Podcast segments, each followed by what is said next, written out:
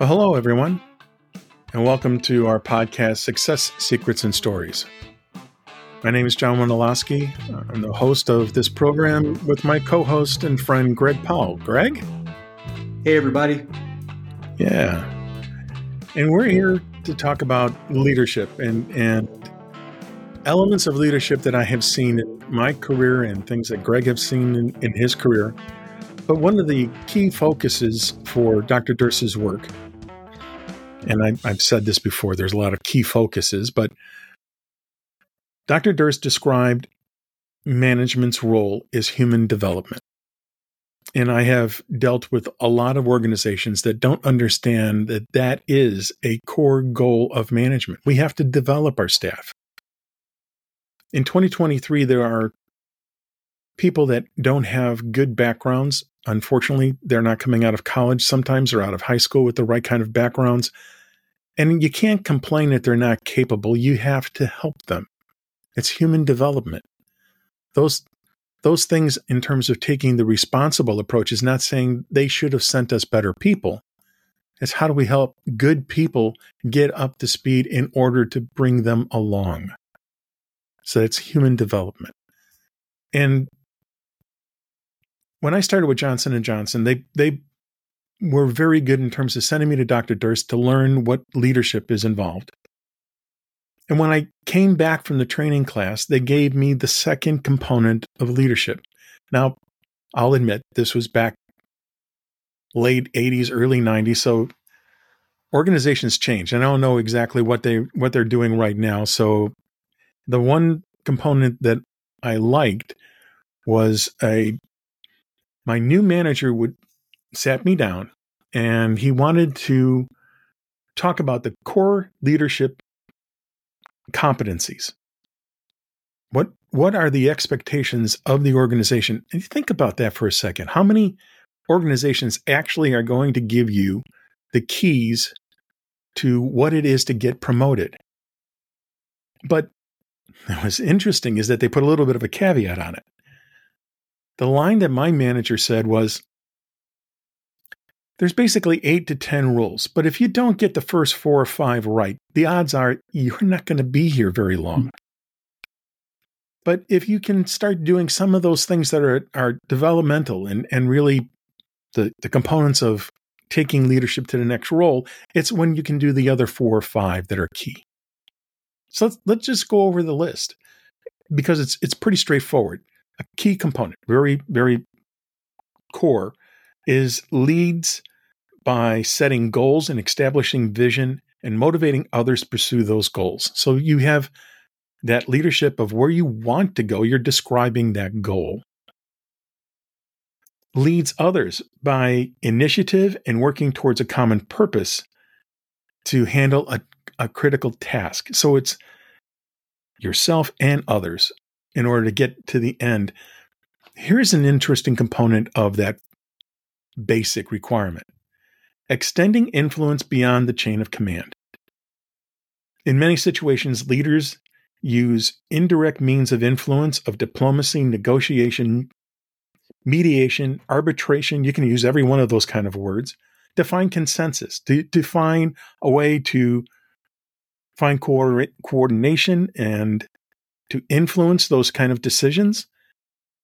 It's not just posturing, it's actually driving results But when you're when you're a good communicator, you understand how to go beyond just your assignment and influence executive management.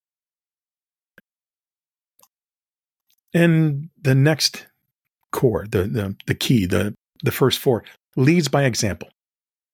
To be consistent in terms of your role so that others can see that it isn't just a show, it's it's how you conduct yourself. Those are the expectations that others are are going to expect from you.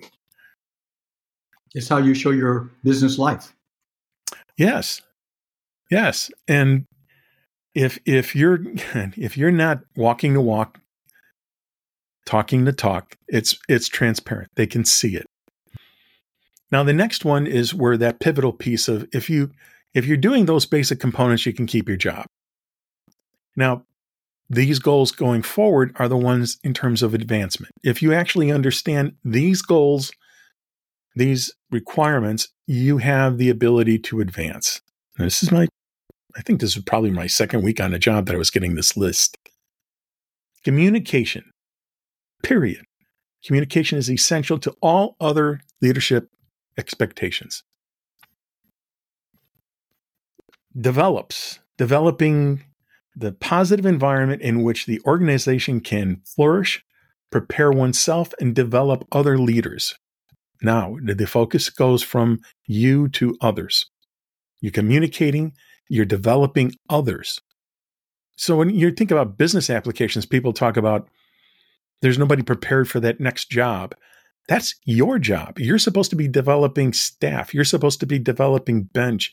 If you have a department that is seeing turnovers because they're aging out, you're having limited people coming in, that isn't something that you can blame others for. You have to engage in that process.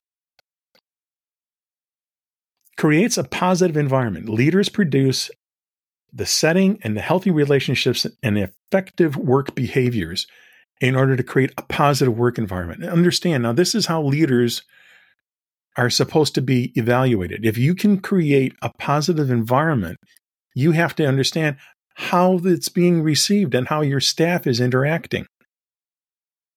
Very John, key. I would argue that 10 or 15 years ago, it was different than it is today. With the new generations coming in, that positive environment is critical. And and you had mentioned in another podcast how ethics are part of that evaluation, right? That's exactly right. Tell, tell me a little bit about how ethics change those environments for new employees, how how they're looking for demonstration of that.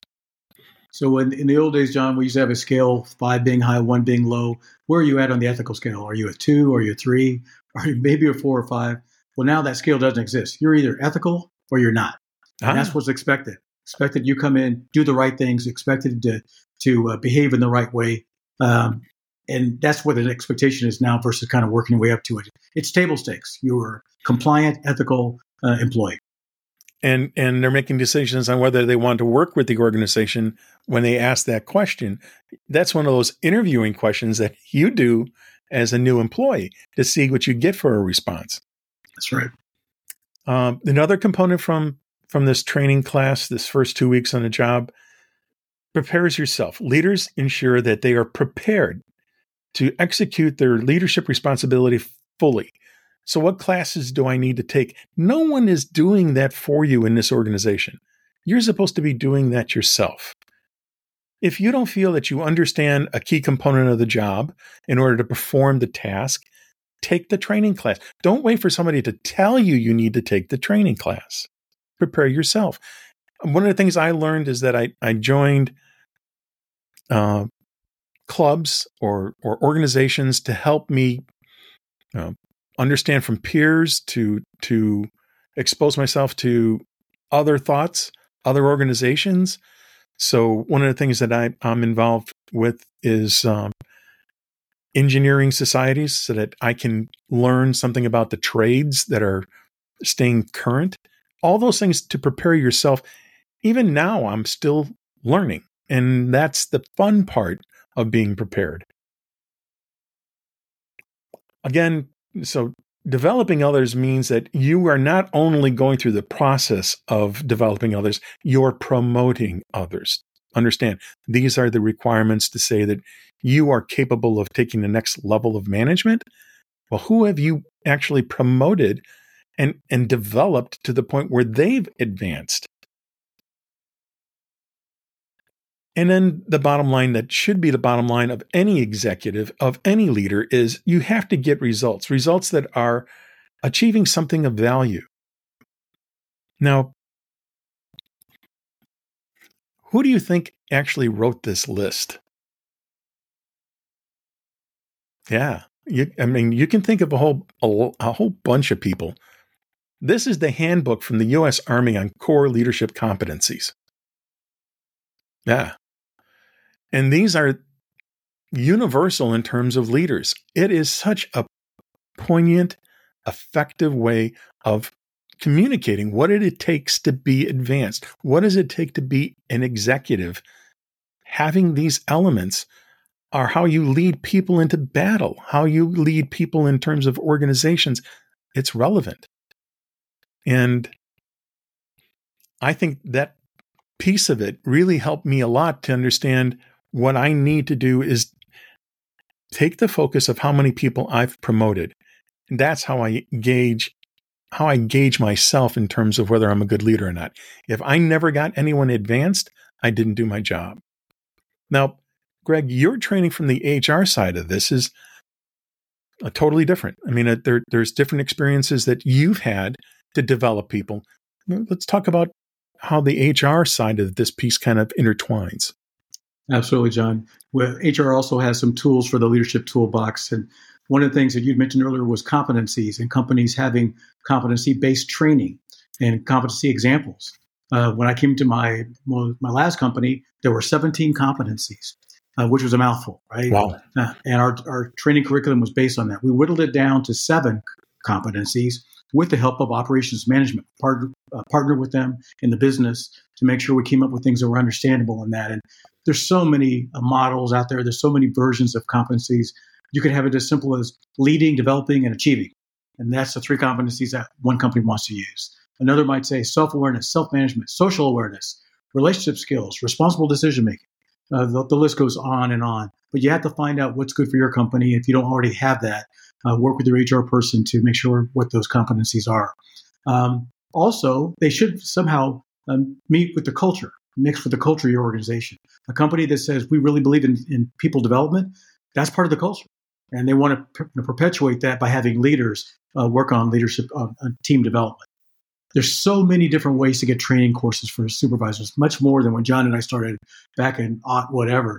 Yeah. Um, right, John? it is unbelievable the different ways to deliver uh, uh, supervisory work uh, training courses for supervisors. There's in-house coursework specifically designed and delivered by company training staff. For you companies with you know, folks that are working for large companies with big staffs, you've got some things right there at your disposal. There's a famous off-the-shelf coursework. You can look it up yourself. Uh, be delivered by an external professional facilitator on your site if you want. There's public seminars. And I, have got a couple stories I'll tell in later part a podcast John and I had regarding going to a public seminar and, and some of the things that were going on with that. We'll save that for another day. Now those are offered in person or online. There are university sponsored programs. Some of our great institutions of finer learning offer business um, training for supervisors on campus. And they will draw something up just for you with your specific needs in that. Then, of course, there's the self paced independent study programs. So, anyone says there's not any training really available, yes, there is. But as John has talked about, what we've been talking about is taking responsibility for that. Now, yeah, yeah ahead, and, we're, and we're going to be diving into like my, my book is called Leadership Toolbox. And, and these are wonderful tools that should be in the toolbox we'll be you know talking about different applications from your background on things that you thought was effective. And i think that's kind of the key here is that we're going to have a little bit of a focus from an mbr lens mm-hmm. but you know who's supposed to be telling you to take these classes? Uh, that would be the person you see in the mirror in the morning. That's right. Uh, that's the one who's supposed to be helping and developing what you need to prepare yourself for your career, for your life. Yeah, John, I could tell you from my experience, the employees, uh, especially the young supervisors that were most impressive, were those that said, Hey, Greg, I need some help with a training class. I've been looking some things up, but I'm not sure if it makes sense. Can you help me? Or do you have someone that can help me? Versus someone coming in my office says, I can't believe they want me to go to this training class for a day and a half. It's about leadership. I've been a leader forever and a day. Uh, that attitude certainly tells me a lot about what this person is willing to do. I just saw a, little excerpt from Steve Jobs early into his career, and he he made this wonderful quote. Starting out, if you pick up the phone and ask, everybody will answer. There there is no real resistance. If you don't ask, is the problem. Those who ask will usually find the help. And how many times have we seen people basically freeze on the idea of picking up the phone and talking to you and say, Greg, do you have some suggestions on a course that I could take to fill in the blank of something I want to improve? you'd answer the question in a heartbeat and you'd follow up because that's that's who you are. A lot of us would do that. All you have to do is ask. That's exactly it, John. And you need to ask if you want to be responsible for your development. Yes, right. your boss has a responsibility, but you also have an agreement that you're going to actively participate as well. Um, uh, a side story: one of my favorite jobs, because I worked a lot of jobs in HR, was trainer, being yeah. a training specialist, being a training manager, but training specialist, helping somebody learn something uh, new or how to do something better, especially in the area of, of people management. Uh, so, near and dear to my heart. Um, every once in a while, you'll get that question: Well, who's eligible to attend? Do I already need to be a supervisor? You know, eh, can I be a lead maybe on my way to being a supervisor? And ideally, the participant uh, should get some training before they get into that role, before they're let loose, right? Yeah, people responsibility. Setting them up and the team up for success would imply that they've gone through some basic fundamental training uh, on supervisory uh, management sometimes I get the question, should bad supervisors attend the course for remedial training? I would tell you, sometimes the answer is yes. yes if, you, yeah. if you've got an investment in these people and you've got training class and maybe there's a couple things they're not really as good at as they should be, yes, uh, they yeah. should be considered for remedial training on certain aspects of supervisory leadership. And I, I, I have used the words a reset rather than you know remedial or, or punitive. Mm-hmm. It's it's try to get a mindset because whatever leadership was there before, there are expectations like I'm talking about the ones of preparing others and getting other people to advance. You could be working for a dictator, and it was one of those threats and bribe kind of environments, and you need to reset that approach. There's nothing wrong with going for a reset training program either. That's exactly right, John. And that reminds me of the gentleman I talked about in a previous podcast that was a really good leader uh, that was in the achievement and responsible area. Uh, this was something that he he was really really good at. Uh, he was good at sending his folks to training, talking to them about what kind of training to get. And then something that I think is really, really important uh, two things. One, lifelong learning. It's not just check mark. I went to these two classes yeah. in 2017 and I'm done for life. There's new thinking, there's refresh opportunities, um, all kinds of reasons to make this kind of a lifelong learning when it's pertinent to you, the training. Right. And then the second thing is, is it effective? How do I know it's effective? Just because I went doesn't mean it's effective. Did I practice what I learned? Did I ask somebody to observe me in a situation to see if I was doing better or something I was trying to get better at? Um, so just fact that you go uh, is a good start, but it's not a guarantee that you've learned and been able to apply. So you really need to get engaged in the training, the effectiveness, um, and and question yourself and challenge yourself to make sure you've demonstrated the learning. And and I think the the one part that I've I found interesting in terms of training is there there has to be an involvement on the person who's taking the class. And whenever the teacher would stop and say, and, and really this happened in, in, during my MBA uh, course, what's your take home value? What did you learn? There's a look of, oh, you, you mean you wanted us to listen? Uh, but the, the take home value was an interesting question that you should understand something new it's really, really rare that you go to a training class and learn nothing. There, there's some pearl of wisdom that is there if you're listening. Just, just complying with the training class is where you have that punitive. You're going for the supervisor's training because you're you're already a supervisor and you really don't see the problem. That yeah, that's somebody that's checked out, is physically in the seat but is checked out. What did you learn? What's your take home value? What did you pull from this meeting that this this training? What did you actually find that you can apply in the work environment? Dr. Durst did that when he was teaching his seminar. Good good teachers will do that. They're not afraid of somebody saying I didn't learn anything. You didn't tell me anything I didn't know. Congratulations, you have, you know, a very good background, but there's somebody else in the room that learned something. So let's listen to who else is in the room. I found that as a very helpful tool. That's right, John. In the old days, there was uh, what was called the smile sheet. You finish the training class and you do a little check mark and you turn it in really quickly so you could leave the classroom and, and yep. go whatever. Uh, to your point, it's better to have a sheet that says, What did I learn today? How am I going to apply what I learned? Uh, what's new to me that I didn't understand before? Now it's become, uh, I'll make it part of my repertoire moving forward. Really digging into the benefits of the training and the learning that's, so that it's applicable.